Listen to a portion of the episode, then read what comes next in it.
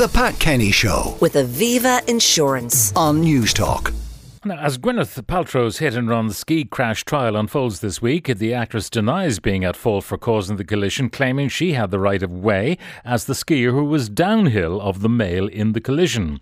Her reasoning derives from a long standing code of conduct created by the International Ski Federation to help. Uh, uh, keep order on the slopes, I suppose. Well, to further discuss what is appropriate ski etiquette, I'm joined now by the chair of the Irish Association of Snow Sports Instructors, Kathryn Mason. Kathryn, good morning. Good morning, Pat. How are you? Now, I have known you for years, and I didn't know that this was another cap that you wore, chair of the I know Irish you've known me Association. about 30 years, Pat, and I, I can't believe you didn't know this. I thought everybody knew. I didn't know you were an expert on the piste, if you'll pardon the. I'm saying nothing. I'm saying nothing. My real job would say otherwise. Now, uh, tell me, tell me about the rules and how they came about. I mean, was there a plethora of bad accidents that demanded that the international body would say, "Look, we'll put order in this chaos"?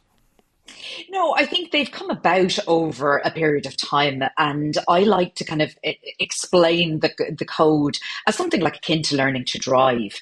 It's kind of uh, it's it's indications of what you should and shouldn't do on the piste, and they've come they've been around for th- this official code has been around since two thousand and two. It gets updated every so often, but it would have been prior to that. The different uh, snow sports instructing bodies around the world would have had similar guidelines. Okay, now at the first one, and I mentioned it in the introduction. If I'm coming down uh, the the slopes behind someone, I have to respect them, irrespective of whether You they're good, bad, or indifferent. Yes, and it's one of the ones I often see from people. They're saying, "Oh, that person in front of me was skiing so badly." It's again, it goes back to like driving a car. You have to deal with the person in front of you and what they're doing. So if they're driving badly, you you take care. And if you're overtaking, you're signaling, maneuvering, you're looking around you. So again, it's very similar, but it ultimately the person in front will have the right of way. So if someone crashes into the back of you, uh, irrespective of whether you jammed on suddenly, the person who plows into the back of you uh, when you're driving a car is the one who's held responsible for the the, the yeah, accident. I mean, it could. Yeah, I mean, it could be for a number of reasons that if you're skiing too close, you'll go in back, or if you're skiing out of control, you you might go into the back of somebody. But generally, the person in front has right of way. Now, the only, I suppose, difference is one of the other conduct rules is about if you've stopped to the side of the piste or if you're coming onto the piste, um, if you haven't looked up the slope. So, say for example, I'm above somebody and they've come from the off piste onto the piste and I hit them. They haven't. They should have stopped, looked right, looked left, and then gone on the piste. yeah. So so people who are skiing off piste um, uh, might then want to re- rejoin the piste, and they they Exactly. they ski they skim in, and bang, a collision happens. Yes, and I've seen that happen before where people and you know they, they have rows, but they're ultimately in the wrong. And again, it's like coming from a side road onto a main road. You don't just drive out. You have to stop and look, see what's coming. Now, um, when you're learning to ski, presumably you're in a class with people who are more or less the same level as you. Yeah. And, and that's Yes. one experience. Then you're let out into the wild.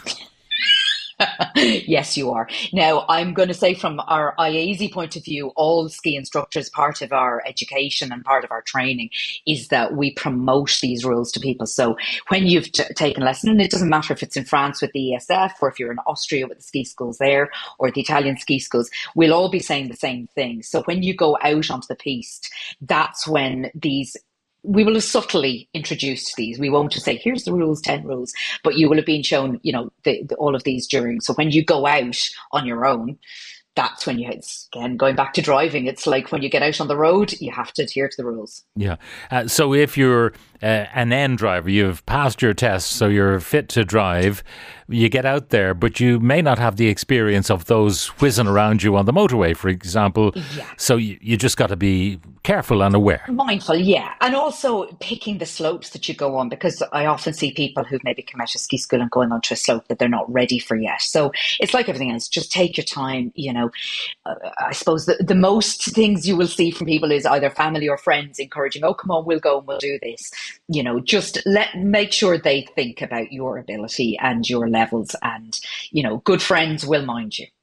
Now, where are the the accidents most likely to happen? I mean, whenever I watch skiing on television, competitive skiing, and I see the you know the downhill racers, the slaloms, and all the rest, and they're oh, whizzing through the finish line, and then they can stop instantly. Yes. Um, yes. An amateur skier might not be able to stop as effectively, even though there's a whole pile of people hanging around at the end.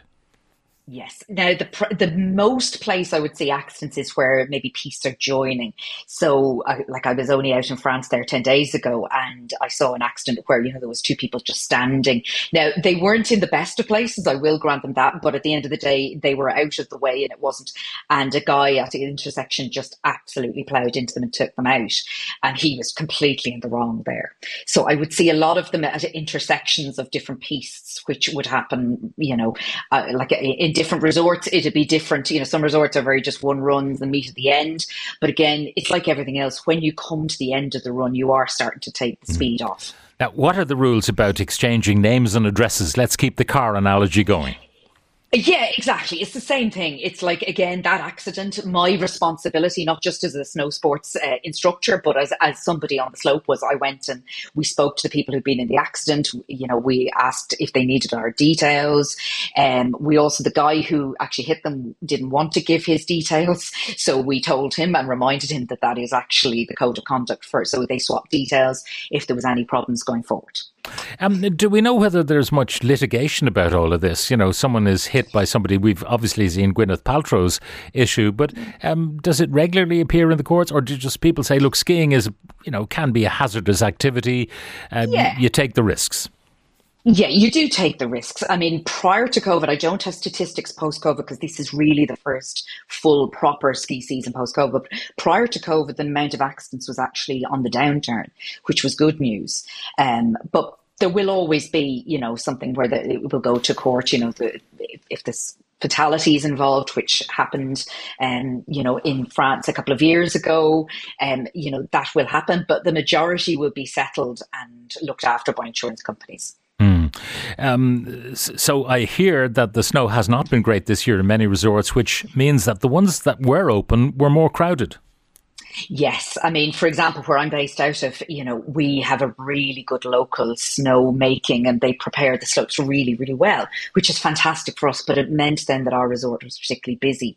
So a lot of the lower resorts, it's uh, people are saying, "Oh, it, it's climate change," and I'm not saying it isn't, but I, unless I saw next season being the same, then I can't. It's it's one season. It's particularly dry season.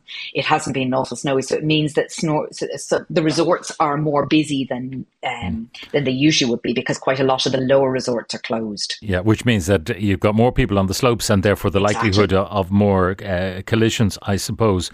And, does, and yeah. then the question of when you don't have quite enough snow, I'd imagine the hazards that might normally be well buried by falls of snow yes, might yes. be closer to the surface, like rocks and things like that?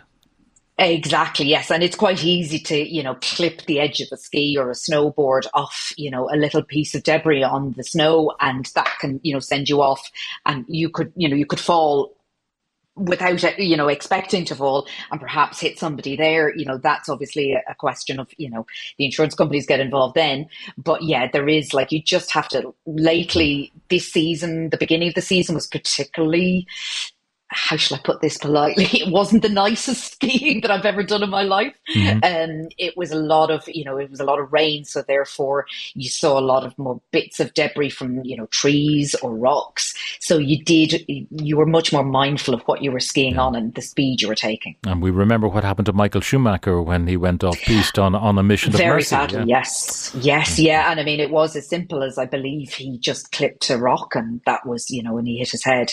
Again, highly recommend recommend wearing a ski helmet. All right, so uh, Kathryn, your final words of advice uh, for people who might be heading skiing. Uh, there's still a bit of skiing around. Oh, there is. I'm going back out now in about 10 days or so. Uh, the end of season, there was a bit of snowfall this week, which is good across Europe. It definitely, as I said, hasn't been the best of snow seasons. There's no denying that. But I think, first of all, if you're going on your first holiday, make sure you've perhaps gone up to the Ski Club of Ireland in Kilternan for a lesson, and uh, they will be promoting the code of conduct. But if you are going away, just be mindful. Think about other people. Think about how busy it still is out there. Mm. And the final question from a listener How does one find a ski instructor in Ireland and find out about getting into skiing generally?